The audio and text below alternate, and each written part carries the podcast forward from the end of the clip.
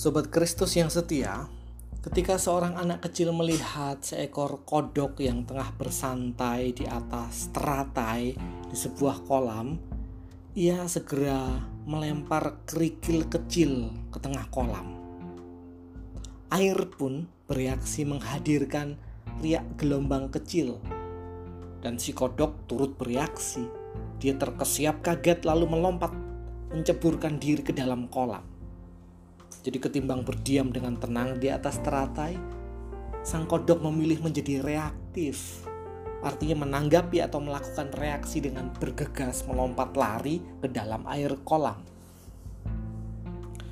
Injil Lukas pasal 22 menyatakan bahwa Gusti Yesus ditangkap, ditahan, dan dianiaya sembari diolok-olok, dihujat dengan berbagai makian dan cemoohan.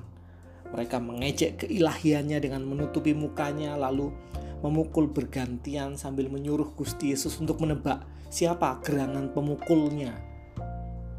Orang-orang yang mempersekusi, yang menganiaya, yang mempersekusi Gusti agaknya berasumsi bahwa jika Gusti Yesus adalah benar Mesias yang datang dari Allah, tentu dia memiliki kuasa yang memudahkannya untuk menebak siapa yang memukul.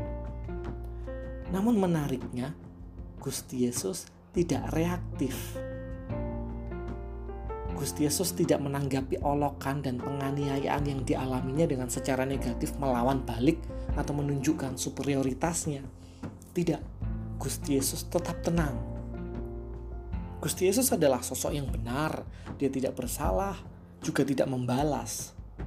Bukan berarti Gusti Yesus pengecut, justru sebaliknya, dia menghadapi semuanya dengan berani. Dan tindakannya sama sekali tidak ditentukan oleh kondisi sekitar. Melainkan sebaliknya Gustilah yang menentukan kondisi sekitar melalui aliran cinta dan keselamatan. Jadi ketimbang menjadi sosok yang reaktif, Gusti Yesus adalah sosok yang produktif. Nah, sobat Kristus yang setia, Wabah COVID-19 yang tengah menyebar dan membuat pemerintah memutuskan pembatasan sosial berskala besar tentu dapat menimbulkan dampak reaktif yang sifatnya negatif. Ketika semua hal menjadi serba terbatas, penghasilan berkurang, pekerjaan terhenti, dan kita terpaksa berdiam di rumah, tentu dapat memicu letupan emosi yang merusak.